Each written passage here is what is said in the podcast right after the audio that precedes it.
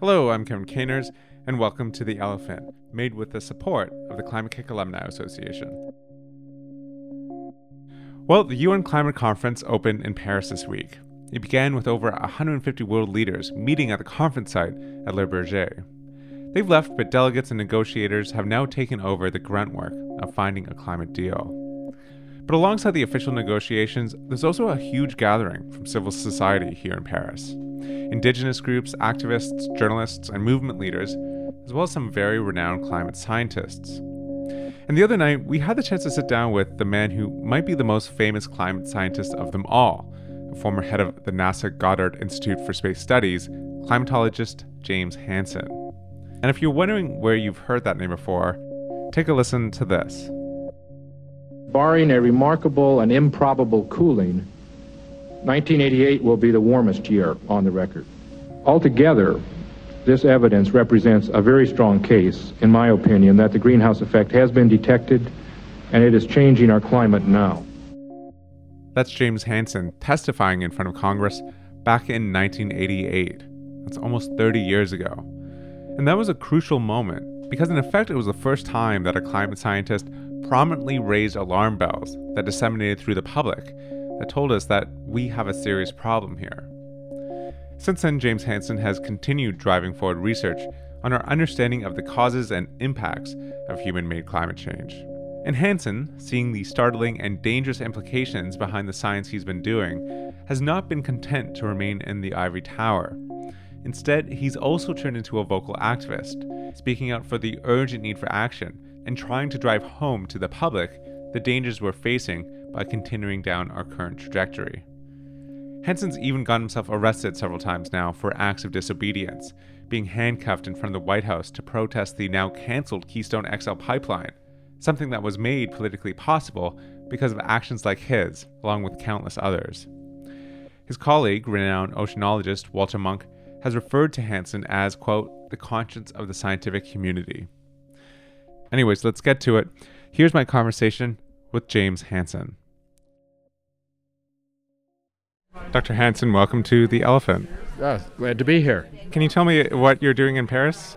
How is your conference going so far? Yeah, well, I, I hope to make clear that what the politicians seem to be talking about is really inadequate. It's very analogous to the Kyoto Protocol. The politicians from all over the world? Yeah, basically from all over the world. You know, in science, when you do a clear experiment and get a result, you expect that if you do the same experiment again, you're going to get the same result. But what these politicians are talking about is basically the Kyoto approach, you know, cap and trade. You know, what's the cap on India? you know, we know that as long as fossil fuels are the cheapest energy, then countries are going to keep burning them. And of course, they're not really cheapest because they don't include their cost to society. So it's really a, a very simple problem. It, make the prices honest because actually economies are more efficient if the prices are honest. So you need you mean we need a, a strong carbon tax? We need a carbon fee. I would call it a carbon fee in those countries where they collect the fee from fossil fuel companies and distribute the money to the public so that it's not going to the government.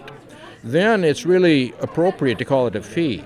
And it's one which, first of all, makes the economies more efficient, so it actually spurs economic development and creates. Uh, jobs and moves you from dirty fossil fuel energy toward clean energy. You providing incentives both for the business community because they will, if they understand that the carbon fee or carbon tax is going to continue to rise, then they will make the right investments and move toward clean energy. And people will have the incentive to pay attention to their carbon footprint. So, how much of a fee would you say we need for the adequate amount of economic stimulus or economic transformation to happen? Would it be like $100 a ton, or what would that look like? Well, you know, it's quite uh, remarkable that a relatively modest fee begins to have an effect promptly.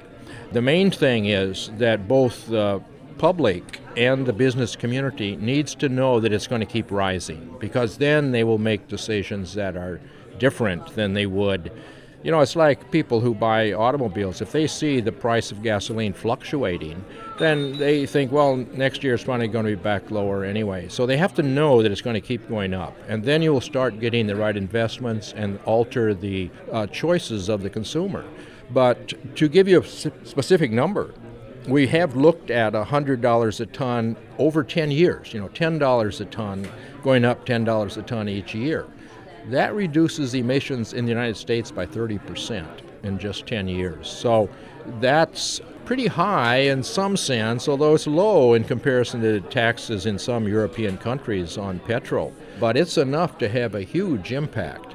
And without that, we know that global emissions are not going to go down rapidly. They'll probably continue to go up at a moderate rate, just as they have in the past, because although some countries will reduce their emissions 10%, 20%, maybe 30%, but then the developing countries, they will increase and, and the total global amount will stay high. And that's a disaster for young people. That's become very clear. We can't pretend that we don't understand that. Our parents didn't know that they were causing a problem for future generations, but we can only pretend that we don't know. You know, the leaders have got to come to grips with the fact that we do need a fundamental change in direction, and it's not going to be reached by just asking each country do better. That's basically what they're doing. They're asking each country to come in with a promise for how well they'll try to do. With their voluntary pledges or with their voluntary cuts. Although you don't think that's not enough, that you don't think that's a good approach. It's certainly not enough because some countries are even saying right out. You know, India says we're not cutting at all. We're we have to increase our emissions because we have a lot of people in poverty and they they want to raise them out of poverty. They have every right to do that, but we need to do it in a way that allows Indians and everybody else to have a planet on which um, you know future generations can continue to thrive.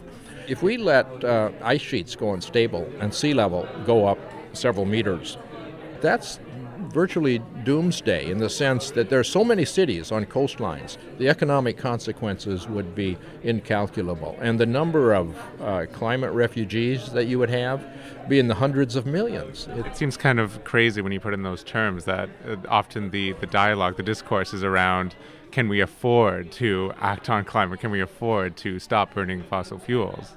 Yeah, and that the the crazy thing is that actually the economies are stronger if you do it in the right way. Uh, that means a gradually increasing carbon fee. And it shouldn't be a tax because if it's a tax where the government takes the money and decides what it's going to do with it, that depresses the economy. Taxes depress the economy. But if it's a fee where the money goes to the public, it's actually a progressive tax in a sense. People who fly around the world or have two houses, they'll be paying more than they get in the dividend if you divided the money equally to all legal residents of a country. So you think it should be revenue neutral, uh, any carbon fee or carbon tax? Yeah, it should be revenue neutral. And furthermore, I think the way to make it neutral is to give an equal amount to all legal residents. That way, the low income person is going to benefit, the, and the person who tries hard to pay attention to their carbon footprint will benefit. And it will spur the economy because the, the, the, lower income people spend the money when they get it. So it actually stimulates the economy. And economic studies have been done uh, to show that. Can you comment on Obama's recent rejection of the Keystone pipeline? I mean, you helped bring this to the public's attention through pointing it out and uh, saying this could be a, a, real problem. If the tar sands completely develop, then it, you know, it's kind of game over for the planet. So, could you comment on the significance of the Keystone being shelved? Well, stopping the Keystone Pipeline will be useful if we get a carbon fee that rises over time, because then those uh, tar sands will be left in the ground permanently if we don't get a carbon fee, they will eventually come out of the ground because we're still addicted to fossil fuels. We have to solve that addiction, and you don't solve it by instantly going cold turkey. You've got to uh, gradually have a rising price on carbon emissions, and then we can move in an economically sensible way to a clean energy future. But politically, does it represent much that uh, Obama was willing to do that after the activism over the past several years by yourself and groups like 350.org? Well, it does indicate that the environment movement does have some political clout, but it's not enough for politicians to say we're doing something because that's what they said in 1997 with the Kyoto Protocol. And they chose a policy which didn't work. In fact, emissions were going up 1.5% per year prior to the Kyoto Protocol. After that, they've gone up 2.5% per year. Now, what we have to have is emissions declining. That is a tough row to hoe, and that will require that we have this economic drive. Are you hoping that we've hit the peak this year potentially? Well, we had better hit the peak this year or within the next couple of years. Otherwise, it becomes practically undoable because we, you know, in the legal cases that we filed against the federal government in the United States, we show that if you wanted to stabilize climate by 2100, you would need to reduce emissions several percent per year. But if we allow them to increase a few more years, then you have to decrease them 10% a year. That becomes implausible. So it's really important that things start soon. That's why ha- we have to draw attention to what seems to be a plan for the political leaders to clap each other on the back and say, oh, now we've agreed to do better. they actually have to have a plan that would work. I'm wondering what it's like for you to have been working on this for so long, famously testifying in front of Congress in 1988. And I mean, here we are coming up on 30 years later, and we procrastinated. We haven't done much. And still, there's the entire Republican field of presidential candidates saying, you know, either global warming is doesn't exist or it's not a problem. It must have been very frustrating for you this whole time to see this slow-moving disaster and us not taking the action required. Can you just talk about what it's been like personally as a scientist in this area?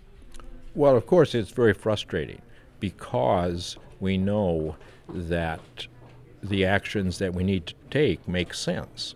You know, we should at least have been developing technologies but you don't really get the development until you get the economic drive for it, and that's why the price on carbon is so important. We are going to have some climate impacts which are now unavoidable, but the really disastrous ones, I think, can still be avoided. You know, the things that I'm most concerned about are those things that are irreversible on any time scale that we would care about, and that includes sea level rise of, of many meters and extermination of a large fraction of the species on the planet. Those are ends that we will guarantee if we stay on business as usual for decades more. And we can still avoid that, but we have to start moving uh, quickly. Recently, we just passed, for perhaps the last time, the 400 parts per million of carbon in the atmosphere. Can you talk about the significance of that? Well, we realized several years ago published a paper in 2008 with some of the best relevant scientists in the world.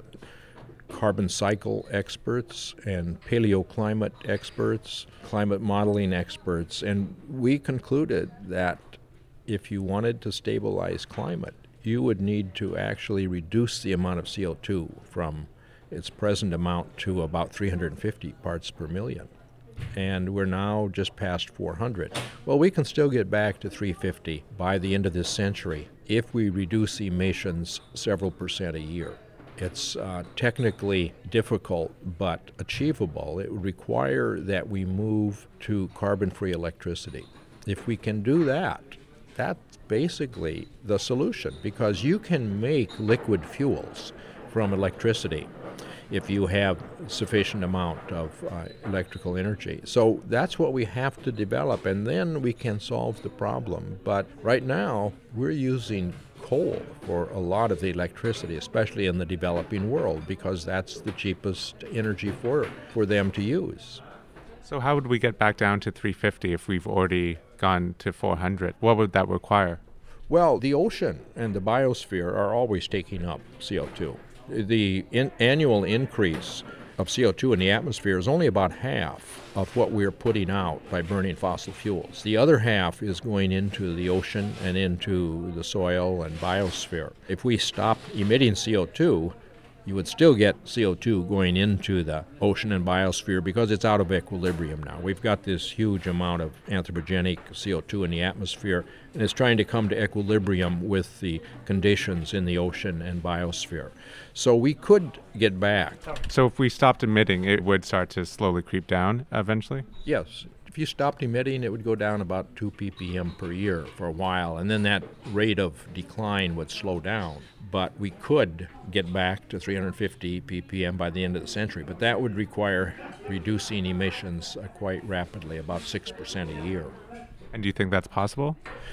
It's technically possible. It would require the strong drive from a, a rather strong rising carbon price. And if we come close but don't do it that well, we could still make up by finding ways to store more in the soil.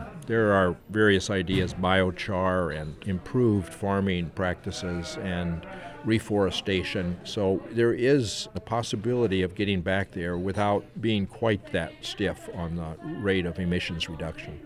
You published a paper a few months ago that looked at sea level rise. Can you talk about some of the risks and what your projections were looking at for what sea level rise could be by the end of the century? Yeah, well, what we conclude is that sea level rise this century is likely to be much larger than what IPCC, the Intergovernmental Panel on Climate Change, has been talking about. Their estimates are less than a meter. However, if you look at the Earth's history, when ice sheets have melted, sea level has gone up several meters in a century, and their models just don't yield that. The physics of ice sheet collapse is very complicated, and one of the best modeling groups recently wrote a paper in which they changed some parameters in their model, and instead, with a two degree ocean warming, instead of getting a two meter sea level rise, they got a 17 meter sea level rise. So it just shows how uncertain the ice sheet modeling is. We're better off, I think, looking at the history of the Earth. And it tells us that ice sheets are quite sensitive. The time scale, yeah, I think the problem was that scientists misinterpreted the observed response time of ice sheets, which was related to the time scale of the forcing of the ice sheets, which was on very long time scales. The Earth's orbit changes on 10,000 to 100,000 year time scales. But now humans are putting a forcing that's changing enormously in one century. And the lag time in ice sheet response to prior forcings is only of the order of century or two. So it is a mistake to think that ice sheets are like rocks. They're not. They're much less uh, stable. When you start getting melting on the surface and uh, fracturing of the ice, it can collapse uh, quite rapidly. And so your research shows that it could be much higher than a meter by the end of the century in sea level rise? Well, yeah, we conclude that if we stay on the business as usual, that we will probably get sea level rise of several meters this century. We argue that it's a nonlinear process, and it's better characterized by a doubling time for the rate of mass loss rather than by a linear change. It's uncertain, but I would expect it to be several meters this century if we stay on business as usual. When you look at the leaders in the world, you know, 150 of them are here in Paris. Is there anyone that is taking the steps required or acting with the level of urgency that you think the climate crisis necessitates? Well, I shouldn't say for sure that no one is because I haven't heard individual responses of leaders, but I'm surprised that it seems to be very similar to the Kyoto discussion, where they're just asking nations to take more ambitious targets, but they're not willing to say we need a price on carbon and they will say, oh, well, the cap and trade represents a price of sorts. But who's going to do it? You know, you, you have no way to make that global. There's no way to force other countries. So you think it's important for it to be global in, in scope? Yeah. It needs to be global or near global, and the only way for that to happen is for the major powers to agree to have it and then put border duties. That would be a huge incentive for the other countries so they could collect the money themselves. Rather than have the participating nations collect the money at the borders. Right, I see. So if the EU, the US, and China gets together and say we're going to institute a carbon fee and Australia refuses to, then anything that Australia exports would then be subject to import duties? Yes, and it would be a huge incentive because if you want your industry and citizens to have clean energy, and be competitive with the other nations, you had better get on board. What do you think the most misunderstood thing about climate change is in the general public, if you had to identify one thing? Well, what's hard for the public to grasp is the fact that we're already at an emergency. We have a global crisis. And when the public looks out the window, they don't see that much going on. It doesn't seem that different. The reason that they don't is because of the inertia of the system. We've only felt about half of the response for the gases that are already up there, and we're continuing to add more gases uh, rapidly. So it's this delay time in the system, which, you know, people don't tend to act until they see it with their own eyes which makes it very dangerous in this this case. Which is the thing that makes it a very dangerous uh, situation. Well, looking forward, I mean, I guess I would be curious about what gives you the most reason for hope and what things you're most worried about when it comes to this problem. Well, I think that more people are beginning to appreciate the situation. And as the climate change becomes more obvious, it should be easier to get action. Now, of course, there's resistance from, especially from the fossil fuel industry, and they have a pretty powerful message because they say, oh, we need this energy for the economy and it'll create more jobs, and they can advertise so heavily that it's just like with an election. Someone who has a huge budget to advertise can win an election. You know, environmental groups have a negligible budget compared with the fossil fuel industry. They don't exactly have $800 million like the Koch brothers. right. Yeah, so we just have to try to make this story clear and uh, hope that we can get some politicians who are willing to take the long view. We will see. Whatever comes out of this conference, it won't take many years to see whether we've turned the corner and started to reduce emissions rapidly. You know, we really have to draw attention so that we're looking at year by year what is the change and, and make sure that uh, we keep politicians' feet to the fire. So, and would you say that you know a strong social movement that's what we need in order to be able to do that? Yeah, we need a strong social movement, but it also needs to be one that understands what is needed. What I'm encouraged by is the fact that in the United States there's a group, Citizens Climate Lobby, and in fact it's now in Canada and several European countries, in which they are arguing for a simple revenue neutral rising carbon fee. And they are lobbying with uh, legislators and they writing letters to the editor and their numbers are growing every year and I think that's the right approach. Try to use the democratic system, but make sure that the solution is actually going to be one that's effective. And just one final point. I mean, I think kind of the elephant in the room at this climate conference is maybe the Republicans, even though they're not here, because it's influencing the whole way the approach the treaty is happening, where it can't be binding because it would never get through the Senate. What are your thoughts on that? Because that seems to be a really central obstacle. Well, I've talked to a number of conservatives, and behind the scenes, the knowledgeable ones are beginning to realize that if they continue to deny the reality of the climate change, it will come back to bite them because Mother Nature is making it clear that this is not a hoax. And therefore, the solution they would like would be one that's consistent with conservative principles, and that would be let the market help you find the most efficient route to phase off of fossil fuels there are a number of Republicans, including uh, perhaps most famously George Shultz, who has written several op eds saying that we need a revenue neutral rising carbon fee. And so you don't take the view of Naomi Klein, who says that we need strong public investment in things like transit and things like renewable energies in order to be able to do it? I don't think we have to destroy capitalism to solve this problem. If we do, we're sunk because we're not going to destroy capitalism quickly. You know, I've talked to uh, business leaders. Most of them have children and not grandchildren, and, and they would like to be part of the solution. But what they want from the government is guidance and policies that allow them to continue to make money. So they want to know if they, if they say they would like a rising carbon fee, as long as they know what it's going to be, they will make their investments accordingly.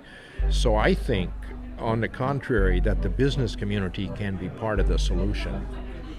Dr. Hansen, thanks so much for joining me. Sure. Thank you.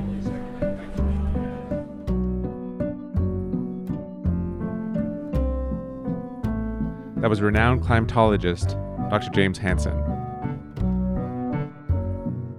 The Elephant is put together by myself, Kevin Caners, along with Matthias Gutz and Christina Peters, and were provided support by the Climate-KIC Alumni Association.